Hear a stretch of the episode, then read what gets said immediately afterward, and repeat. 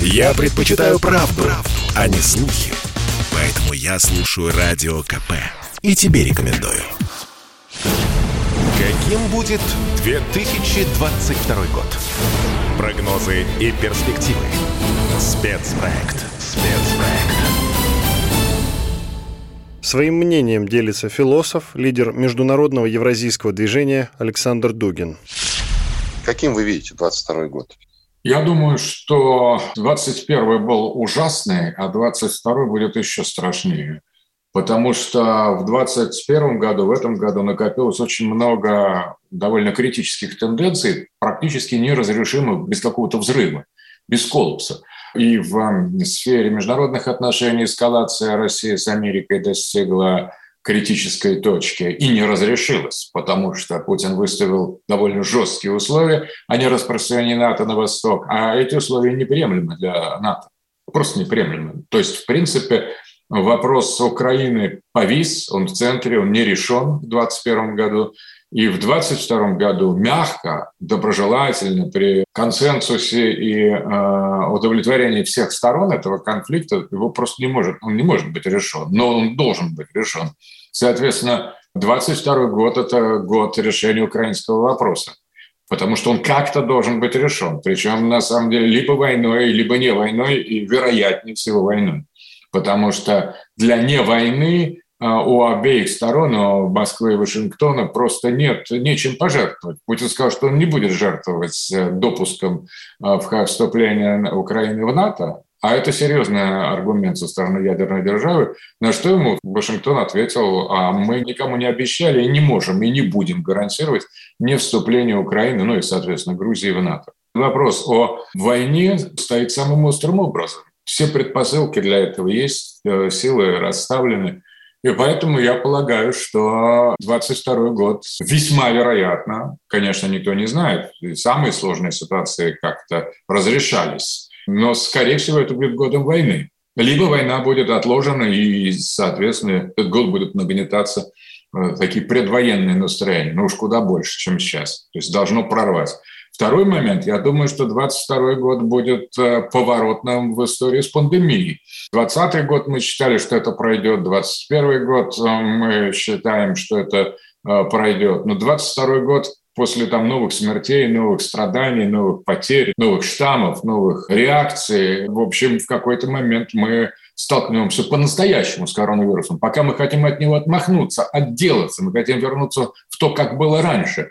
Но что-то подсказывает, что как раньше уже не будет никогда. И происхождение его очень сомнительное, и поведение его сомнительное, и реакция на него в разных политических системах на Западе и у нас ну, вызывает очень много вопросов. Я думаю, что в двадцать втором году, в общем, ковид будет не просто в центре внимания, но он тоже должен взорваться, потому что очень много с ним связано свободных концов, трагических надломов, разрывов, лжи, манипуляций, агрессивных действий и ковид-диссидентов, которые растут в мире, и правительств, которые неуклюже, неумело, но все более ожесточенно подавляют, или глобальных сетей. То есть возникает ощущение, что ковид-диссиденты становятся глобальной силой, потому что они выступают везде приблизительно за одно и то же, везде против одного и того же, против глобальных либеральных элит и их господства, и их навязывание ими самых разных, подчас противоречивых решений, которые не приносят никакого результата, абсолютно никакого, потому что пандемия ширится, и в двадцать втором году они, мне кажется, вполне возможно, вполне вероятно, достигнут коллапса, потому что идет противостояние, рост, трагедии не прекращаются, люди проживают от нас собственном опыте, теряют близких. В общем, я понимаю правительство, которое вводит любые действия, чтобы это остановить. Явно в каких-то вопросах слишком много мягкости, на мой взгляд. Я вот сторонник полного локдауна был с самого начала, как китайского варианта просто. Да, во имя спасения всех можно пожертвовать индивидуумами, можно нарушить, подвесить, по крайней мере, суспенд, как говорят американцы, некоторые права человека, приостановить их действия, но спасти всех. Мы на это не пошли, мы решили ограничиться полумерами и получили нулевой результат от локдауна, который не, не, не сработал, потому что он был слишком мягкий. Иными словами, двадцать второй год будет годом когда накопившиеся в двадцать первом и еще раньше противоречия уже не могут быть отложены. И, соответственно, они будут как-то решены. При этом, как они будут решены, очень трудно себе представить, поскольку они дошли до, до такой степени, что мягким, спокойным, каким-то, знаете, эволюционным, органичным образом, по всеобщему согласию, примирению, проблемы, накопленные в две тысячи двадцать первом году, в две тысячи двадцать втором году разрешены быть точно совершенно не могут. То есть кто-то потеряет, возможно, исчезнут государства с карты, понятно, какие я имею в виду, потому что они давно уже дрожат там на грани, пытаются сидеть на двух стульях и как бы подрывать свои собственные корни, свои собственные основы.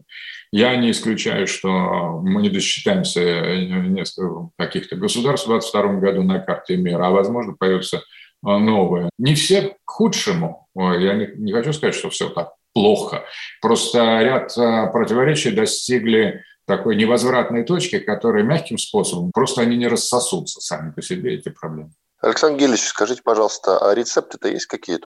Нам необходимо восстановить контроль над постсоветским пространством, которое мы утратили тридцать лет назад, в момент предательства и шока, в котором находилось наше общество. Именно эта миссия Путина. Путин идет строго по этому сценарию, и когда он следует ему, и когда он следует ему со всей решительностью, четкостью, как, например, сейчас, обозначив красные линии для США, для НАТО, тогда э, это залог успеха. Как только мы пытаемся отклониться от этой миссии, от того, чтобы восстановить историческую субъектность, самобытность, идентичность России цивилизационную. Как только мы идем на компромиссы, как только мы пытаемся договориться, как только мы слушаем либеральную часть в государстве, которая предлагает дружить с Западом на их условиях, а по-другому Запад дружить не может, соответственно, мы откладываем эту ситуацию. А вот что касается ковида, ответа на это у меня нет. Я вижу только один самый удачный, на мой взгляд, пример – китайский. То есть люди, больные ковидом, даже если это буду я, например, или вы, они изолируются от общества жесточайшим образом. Изолируются до там, выздоровления, причем такого, как, которое будет точно подтверждено сразу и жестко. Также прекращаются внешние путешествия, никаких отпусков, никаких отдыхов. Люди перестают перемещаться, вводится глобальный локдаун, отлавливаются все больные, изолируются, и здоровые люди насильственно не заражаются вакцинами или не мы ждем, пока они тоже переболеют. И если выживут, хорошо, если умрут, ну что поделать, как сейчас происходит.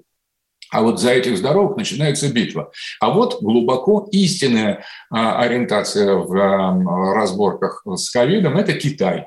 Мы находимся в шаге от бездны. А кто наш главный геополитический противник в двадцать втором году? Это Китай, это Соединенные Штаты Америки, еще кто-то. Вот кого бы обозначили? Коллективное НАТО, может быть. Нашим врагом в две тысячи двадцать втором году будет вечный враг. Враг – это цивилизация моря, Sea Power. Когда-то это была Британская империя, или, как евразийцы говорили, романо-германский мир. Но это вот одно и то же. Это цивилизация моря, это США, это НАТО. Но не США как страна, США в руках глобалистов, потому что был бы там Трамп, Америка не была бы нашим главным противником, а глобалистские элиты были бы нашими противниками. Сейчас при Байдене, да, Америка наш враг, НАТО наш враг, Запад наш враг в целом, цивилизация моря наш враг, капитализм, проникший внутрь, либерализм наш враг, политико-экономический и идеологический. И вот этот внутренний и внешний враг, он не пришел вчера, он не пришел в этом году, он не, не обнаружил себя в двадцать первом году. Это некая константа мировой истории, это Великая война континентов. Китай в этой Великой войне континентов в разные исторические периоды занимал разную позицию. То на стороне континентализма, то и на стороне нашей цивилизации, цивилизации суши, то на стороне более-менее подконтрольной Западу. Это так называемая береговая зона. В последние два десятилетия, даже, может быть, чуть раньше, но два десятилетия точно, и особенно при Си Цзиньпине, Китай однозначно встал на сторону многополярного мира, на сторону большой Евразии, поэтому Китай наш союзник и друг такой э, в Великой войне континента. Это очень важно. Так же, как и исламский мир, так же, как и Индия, так же, как и, возможно, континентальная Европа, вот за которой идет битва и в Северном потоком два. Это тоже наш потенциальный друг, но этого друга надо вывести из-под глобалистского контроля. Это очень потенциально, и тем не менее, тем не менее, мы не несколько раз даже за последние двадцать лет видели, что Европа имеет и континентальное измерение. Когда вот в ответ на вторжение в Ирак возникла ненадолго ось Париж, Берлин, Москва, об этом, по крайней мере, заговорили при Шираке, Шрёдере и Путине. Вообще галлизм во Франции, если победит в лице Земура, Марин Ле Пен или даже Пекрес, то есть не Макрон, если победит во Франции, то снова этот континентальный вектор может быть активирован. То есть и Европа нам не враг, строго говоря. Нам враг коллективный, глобалистский, ультралиберальный, гегемонический Запад.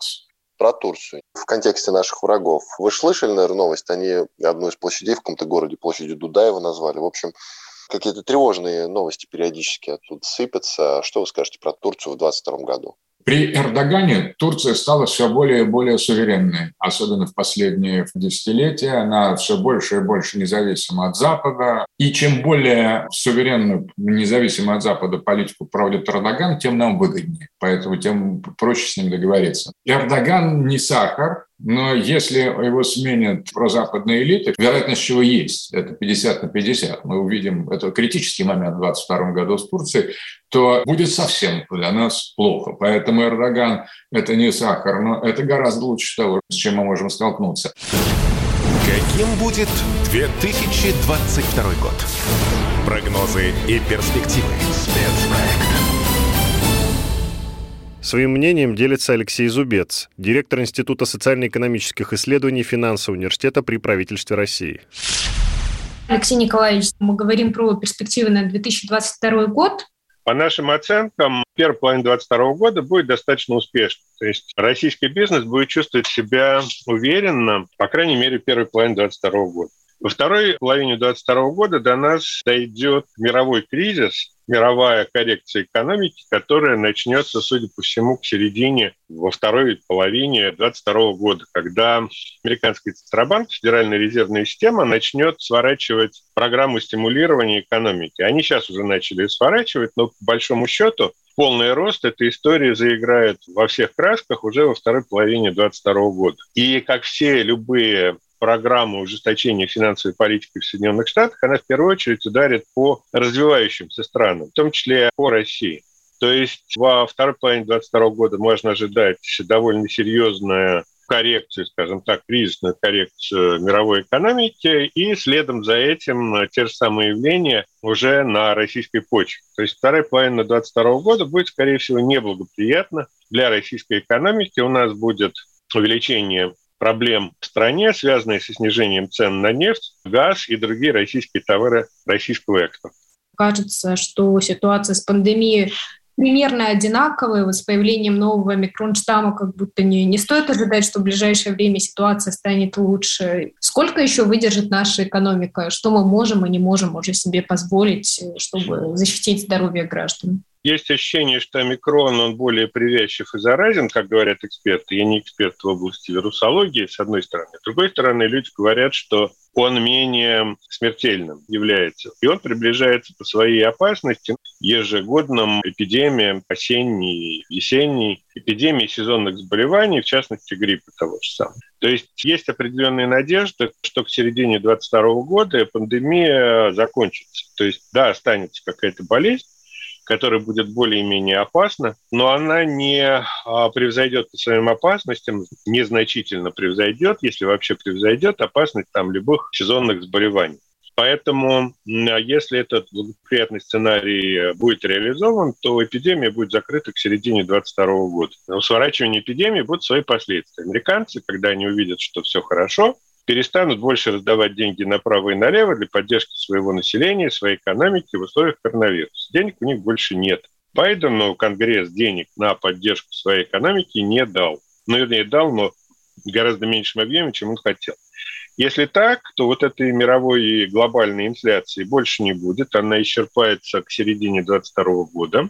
И цены, рост цен, инфляция в нашей стране снизится ниже уровня четыре процента. То есть ожидаемый по итогам года уровень инфляции, ну, двадцать второго года, имеется в виду, это порядка шесть процентов. То есть довольно высокая инфляция в начале года и низкая инфляция в конце года. Но это, кстати, к слову про инфляцию. Но, опять же, если мы говорим о глобальной экономике, то сворачивание программ стимулирования и в Европе, и в Америке приведут к резкому падению цен на глобальных рынках металлов, нефти, газа, угля, чего хотите и так далее.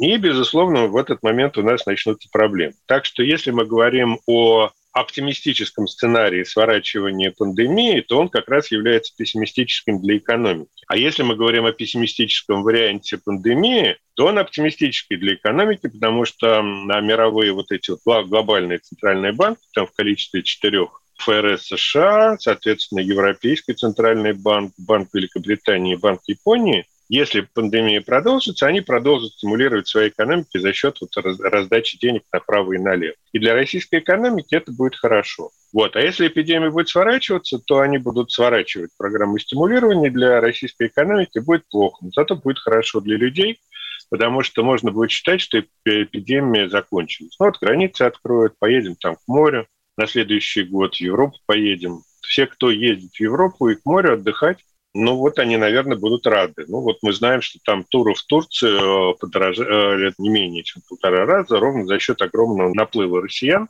и туристов с других стран, ну ровно в силу того, что отдыхать-то больше особо нет. То есть, ну вот эти сценарии по эпидемии, по экономике, они разнонаправленные, во-первых, и для одних людей это будет хорошо, а для других плохо, как и всегда в тех или иных кризисных ситуациях. Но если говорить в целом, то, скорее всего, нас ожидает достаточно печальная вторая половина двадцать второго года, на которую, судя по всему, наложится дополнительный риск санкций. Все-таки он никуда не делся. Сейчас он отложен, но если продолжится тяжелая ситуация в отношениях между Россией и Украиной, то не исключено, что европейцы ведут какие-то санкции против России дополнительные, что будет еще одним фактором торможения экономики и ослабления рубля по отношению к доллару и евро. Но надеюсь, что это некий пессимистический сценарий, и никаких серьезных негативных событий на украинском направлении в двадцать втором году нас не ждет.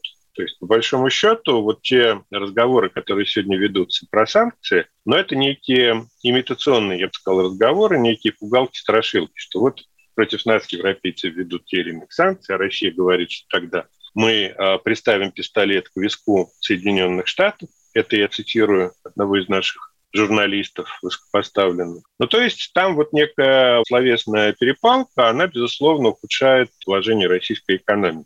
Но глобально все-таки не санкции влияют на вот то, как мы живем, а на это влияет вот мировая конъюнктура. Если говорить о темпах роста российской экономики в двадцать втором году, то вот если мы не увидим никаких серьезных там санкций, обострения международной ситуации, то рост ВВП в двадцать втором году это будет порядка полтора процента или, может быть, чуть меньше, одна целая двадцать пять сотых процента ВВП. Это низкие проценты темпа роста, к сожалению. Но с такими темпами растет российская экономика все последние годы.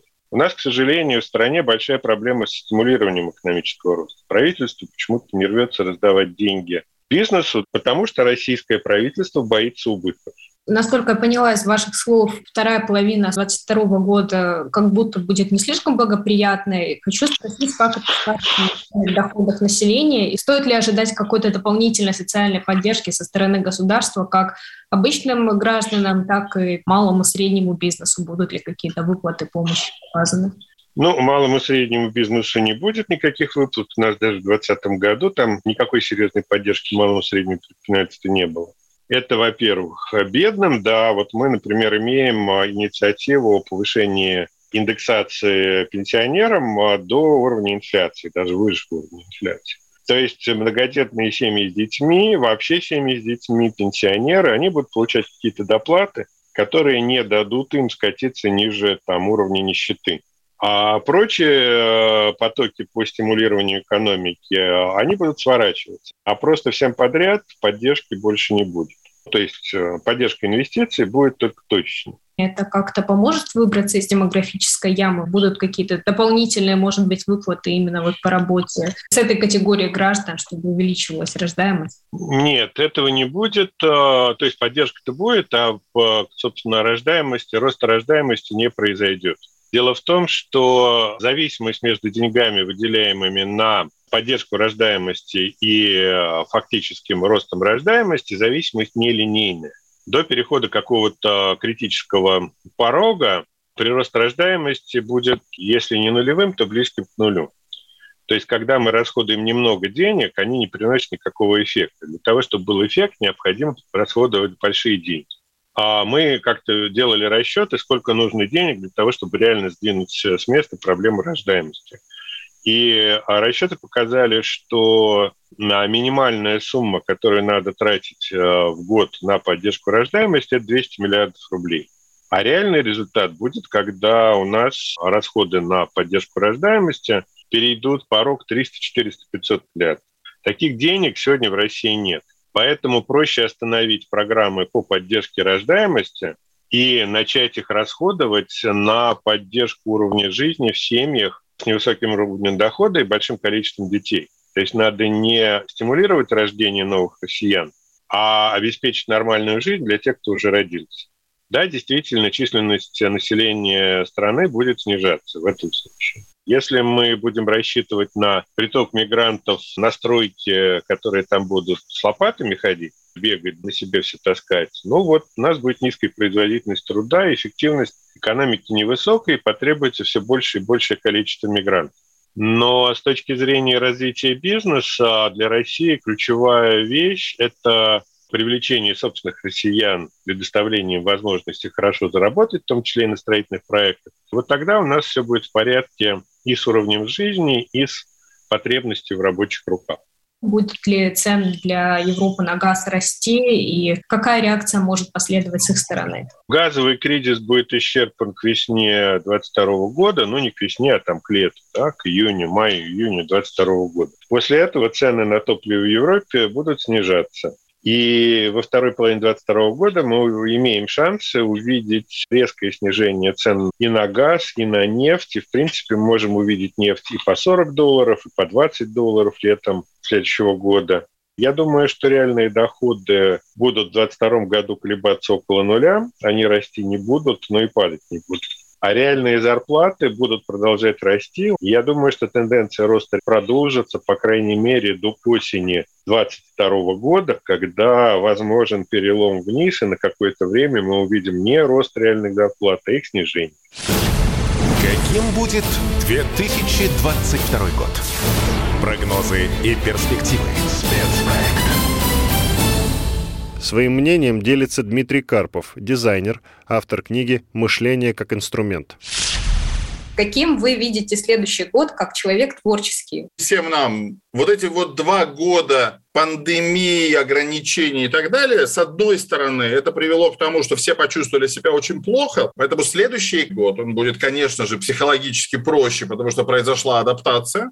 Адаптация к тому, что ты не можешь поехать, что все какие-то выступления, все-все-все осложняется.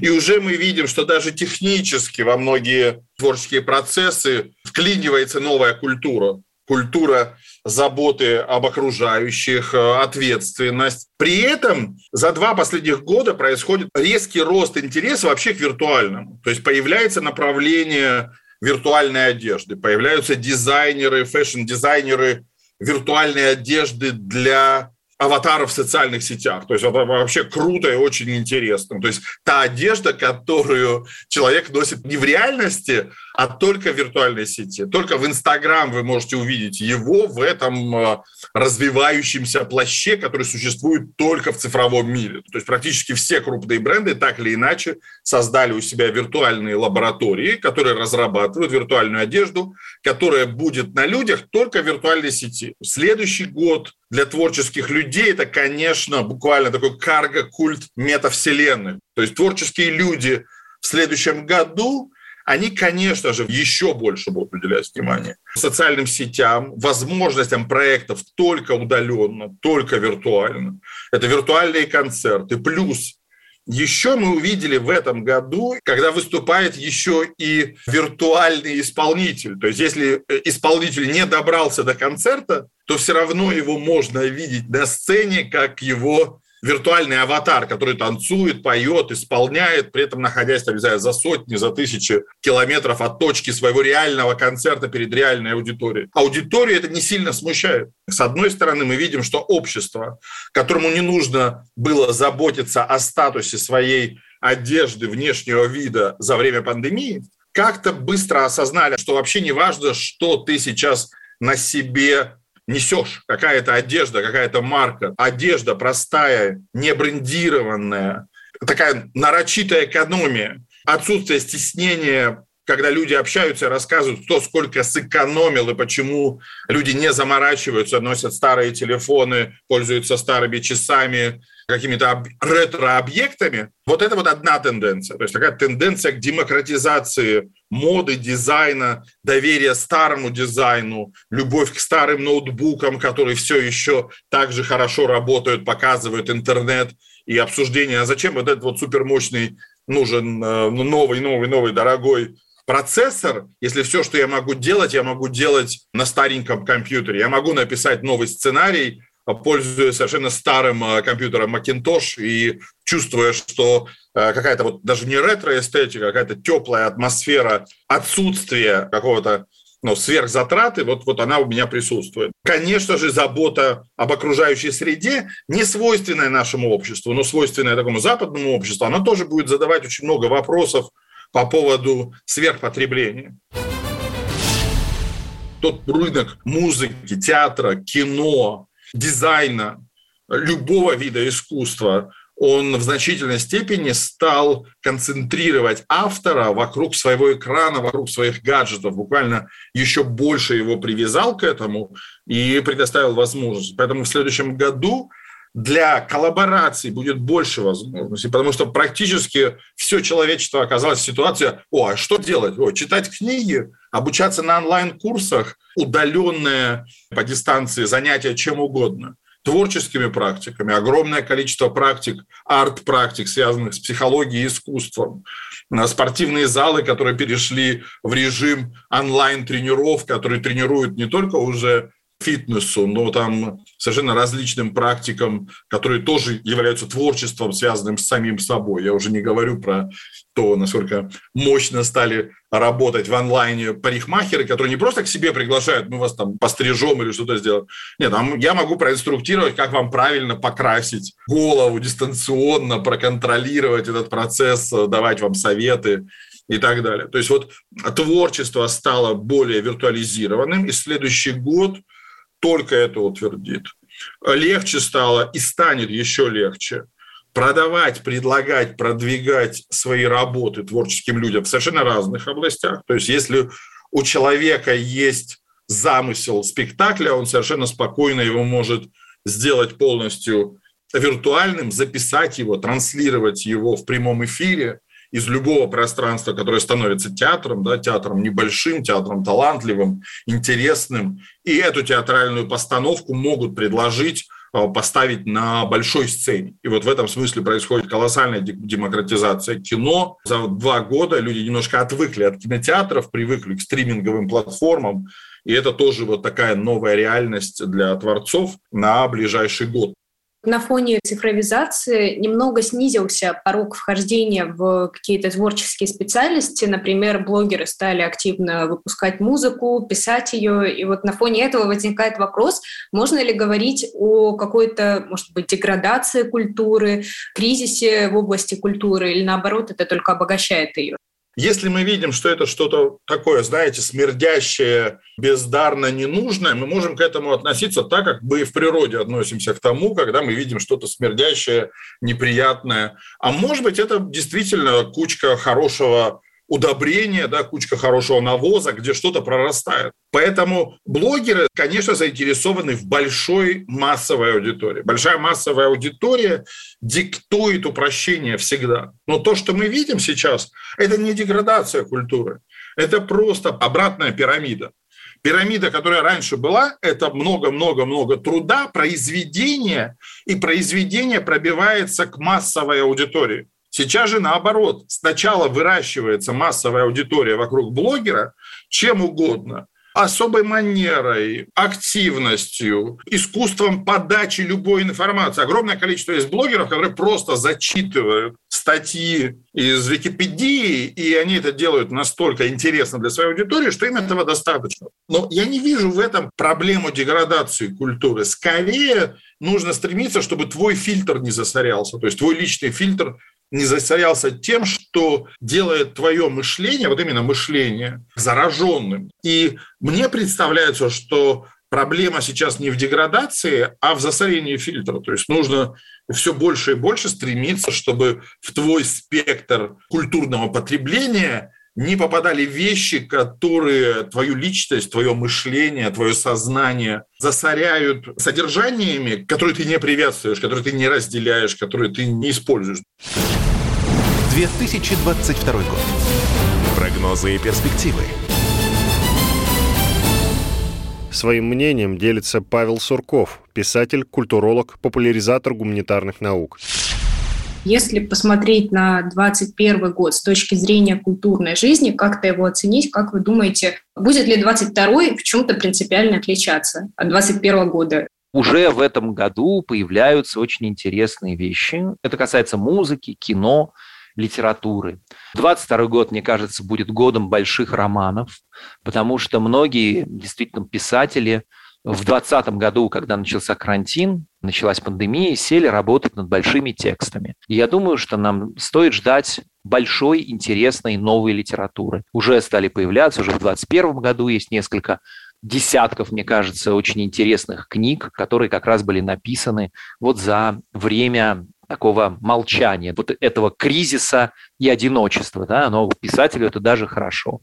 Он может спокойно поработать и выдать большой текст. Так что я надеюсь, что двадцать второй год станет годом больших романов, больших литературных текстов, которые мы будем, я надеюсь, с удовольствием читать. Появляются в музыке, я надеюсь, что нас ждут интересные камбэки, потому что композиторы и музыканты точно так же придумывают какие-то новые, действительно масштабные вещи. Что-то будет записано, что-то будет издано, и я надеюсь, что это тоже вернется. Чуть хуже обстоят дела в кино, потому что кино, тем более кино большое, кино масштабное, кино коммерческое, назовем это так, да, оно, конечно, зависит от бюджетов. Бюджеты некоторым образом подсократились, но я надеюсь, что у нас будет много интересных решений в области молодого авторского кинематографа. Будут появляться какие-то интересные, пускай малобюджетные, но заметные фильмы молодых режиссеров, и нам откроются какие-то новые имена, но будут, я думаю, и большие проекты, и я их тоже жду. Жду с нетерпением. Ну вот, например, буквально перед окончанием двадцать первого года наконец-то шахматная тема и фильм «Чемпион мира», который, наверное, самый ожидаемый мною отечественный фильм этого года про знаменитый матч Карпова и Корчнова, поскольку я очень люблю шахматы, и Анатолий Карпов – один из моих спортивных кумиров. Я надеюсь, что у наших режиссеров, которые уже показали, что они могут делать интересные фильмы о спорте, будь то там баскетбол, хоккей, а вот теперь уже и шахматы, все может получиться. Так что я в некотором роде оптимистично смотрю в будущее и жду каких-то новых интересных открытий. Ну и сам, как продюсер, театральный продюсер, кинопродюсер и как автор книг тоже буду стараться радовать людей и делать так, чтобы их жизнь в области культуры становилась насыщенней, как минимум, и были некоторые поводы для рефлексии, чтобы они могли подумать и что-то, может быть, поменять в себе и в окружающем мире. Каким будет две тысячи двадцать второй год? Прогнозы и перспективы. Спецпроект. Своим мнением делится Сергей Нетесов, член-корреспондент РАН, доктор биологических наук, профессор, заведующий лабораторией биотехнологии и вирусологии Новосибирского госуниверситета. Вы, как вирусолог, что нас ждет в две тысячи двадцать втором году? Понимаете, какое дело? Этот вирус характерен своими сюрпризами. И вот появление и варианта дельта, и особенно варианта омикрон, они как-то выбивались довольно сильно из общие канвы, потому что варианты, которые раньше возникали, альфа, бета, гамма, там и другие, они все-таки как-то незначительно меняли ситуацию. Они, эти варианты, хорошо предотвращались вакцинами и все такое прочее. А вот дельта и омикрон, они нас несколько поразили. Но, с другой стороны, вполне возможно, что антигенная изменчивость этого вируса уже себя почти исчерпала. И вполне возможно, что вот волна уже омикронная, она пройдет намного легче, чем другие, хотя заболеваемость сейчас, конечно, почти максимальная за все время эпидемии. Мне очень хочется надеяться, что все-таки и охват вакцинаций в большинстве стран мира сейчас такой, ну и в России, я думаю, что месяца через три мы к нему приблизимся, что все-таки заболеваемость пойдет на спад. Она должна пойти на спад, но это будет, на мой взгляд, в России только в случае того, если у нас будет вакцинация в тех же темпах продолжаться минимум еще месяца четыре. Потому что вариант «Дельта», он начинает затухать только при охвате вакцинации, ну и вообще коллективного иммунитета выше восемьдесят процентов. У нас пока только пятьдесят процентов. Это очень мало. Второй вопрос. Нам надо как-то так сделать, чтобы у нас пожилое население все-таки интенсивно вакцинировалось. У нас сейчас в основном в подавляющей массе смертность – это смертность пожилого невакцинированного населения. И это очень печально, потому что каждый этот человек мог себя защитить вакцинацией. Вакцины есть, они будут, надо защищаться. Так что нам надо продолжать вакцинироваться и надеяться на то, чтобы все-таки изменчивость этого вируса больше не продолжалась такими темпами, какими она развивалась на вариантах «Дельта» и «Омикрон». Так что давайте надеяться на лучшее, но при этом надо не пассивно надеяться, а надо надеяться активно, вакцинируясь и продолжая носить маски. Особенно это важно для тех людей, у которых есть серьезные хронические заболевания, начиная с диабета и кончая заболеваниями сердечно-сосудистой системы. Сейчас вообще активно обсуждается штамм «Омикрон». Пытаются люди сформулировать, чем же он отличается от «Дельты», в чем их принципиальная разница. «Омикрон» более заразный. Насколько это все правда или мифы, выдумки какие-то? Вообще-то говоря, это же результат наблюдений, понимаете? И пока это было только в ЮАР, трудно было ожидать, что это будут объективные наблюдения, потому что в ЮАР средний возраст людей, он, вообще говоря, меньше тридцати лет. А в обычной европейской популяции это сорок четыре - сорок шесть лет. Поэтому надо было дождаться, когда этот вариант придет в Европу. Вот сейчас он по Европе погулял уже почти месяц. И сейчас мы видим, что от него люди тоже умирают, но в значительно меньшей степени, чем от варианта «Дельта», хотя это может быть связано и с тем, что все-таки масса людей в Европе вакцинирована. В большинстве стран больше семьдесят процентов, а то и восемьдесят процентов. Поэтому можно ожидать, что он немного менее патогенный, чем «Дельта», но все же он все равно опасен, он вызывает серьезные заболевания, и мы пока не знаем, какие осложнения он вызывает, потому что срок прошел всего месяц. Стоит ли нам ждать новых вариантов коронавируса в две тысячи двадцать втором году? Вирус, вообще говоря, не останавливался в своих мутациях. Если мы сейчас посмотрим на то, какие варианты сейчас циркулируют в нашей же России, у нас, между прочим, есть несколько вариантов, подвариантов варианта «Дельта» с дополнительными заменами. То есть эволюция его идет все время.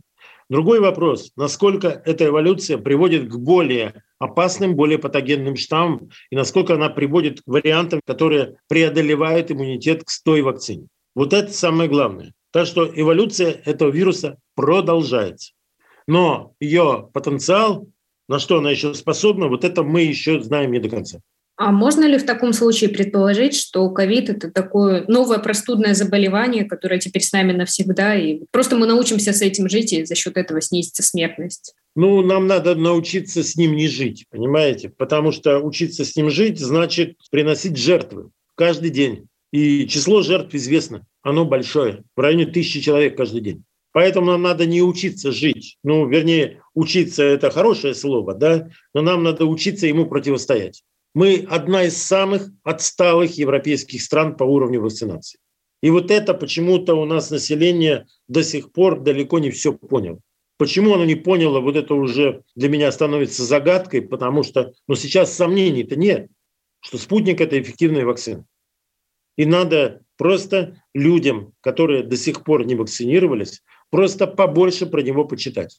Литературы по нему сейчас много, в том числе и русскоязычной, а англоязычная литература, там вообще все написано, очень много написано. В тех же самых статьях в «Ланцете», в «Вакцинах», и даже и на русском языке уже есть. Сергей Викторович, а вот сейчас вы можете попробовать обратиться к людям, сказать, почему им все-таки нужно привиться? Может быть, вам удастся найти еще какие-то слова, которые кого-то из наших слушателей убедят пойти и сделать прививку? Ну, я начну с того, что я, моя жена, все мои трое дочерей привиты, привиты, причем, э, так сказать, в разные сроки, но вот август, сентябрь, октябрь.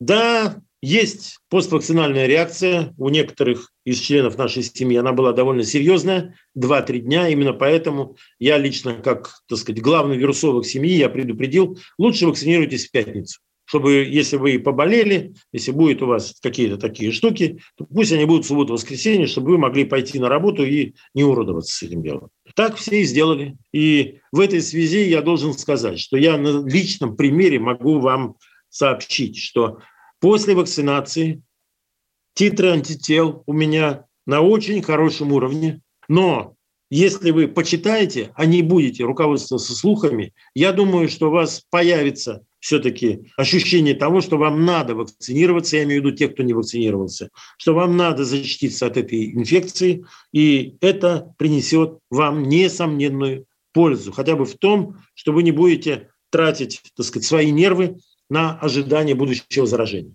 Ну и я еще должен сказать, что реально в России маловато вакцин в нашем календаре прививок. У нас, по-моему, сейчас девять, только что внесли коронавирусную вакцину, а, например, во Франции, в Италии, в Германии там двенадцать, тринадцать, а в некоторых странах и четырнадцать вакцин.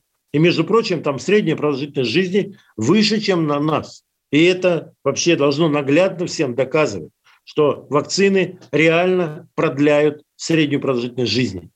По данным Всемирной организации здравоохранения, вообще говоря, применение вакцин продляет человеческую жизнь на пятнадцать-двадцать лет. Это очень много. Больше таких изобретений нет, которые это принесли. Я могу еще раз сказать, что Россия, как это ни печально, стала одной из самых антивакцинаторских стран мира.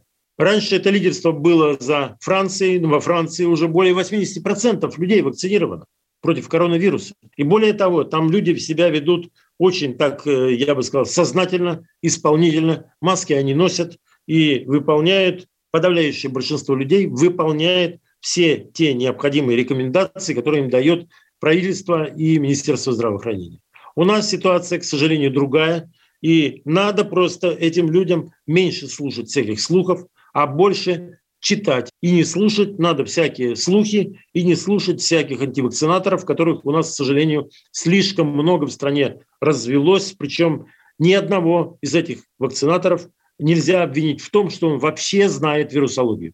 Те суждения, которые они приводят в своих лекциях, они по большей части своей просто безграмотны. Они доказывают то, что эти люди не понимают, что такое вирус. Какие рекомендации помимо вакцинации вы могли бы дать нашим слушателям, чтобы защитить себя, членов своей семьи? Ну, во-первых, это маски зимой. Маски зимой носят все страны Юго-Восточной Азии. Это Китай, это Корея, это Япония. И там удельная заболеваемость острыми респираторными вирусными инфекциями существенно ниже, чем в тех странах, которые маски не носят. Второй момент – это, конечно, надо следить за ключевыми моментами в своем здоровье.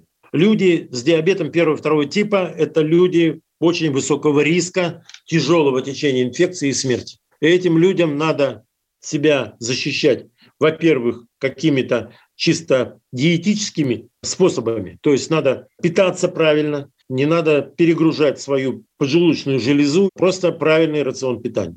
Третий момент, который есть. Люди с индексом массы тела выше тридцати – это люди тоже в группе риска.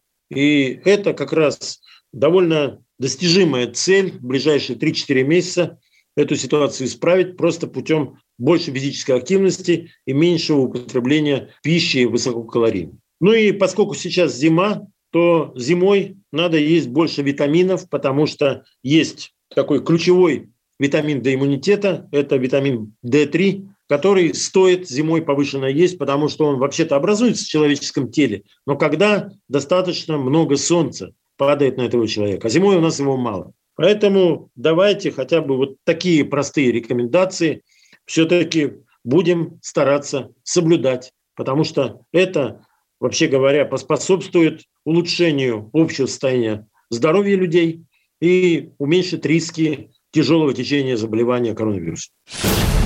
Каким будет две тысячи двадцать второй год? Прогнозы и перспективы. Спецпроект. Спецпроект.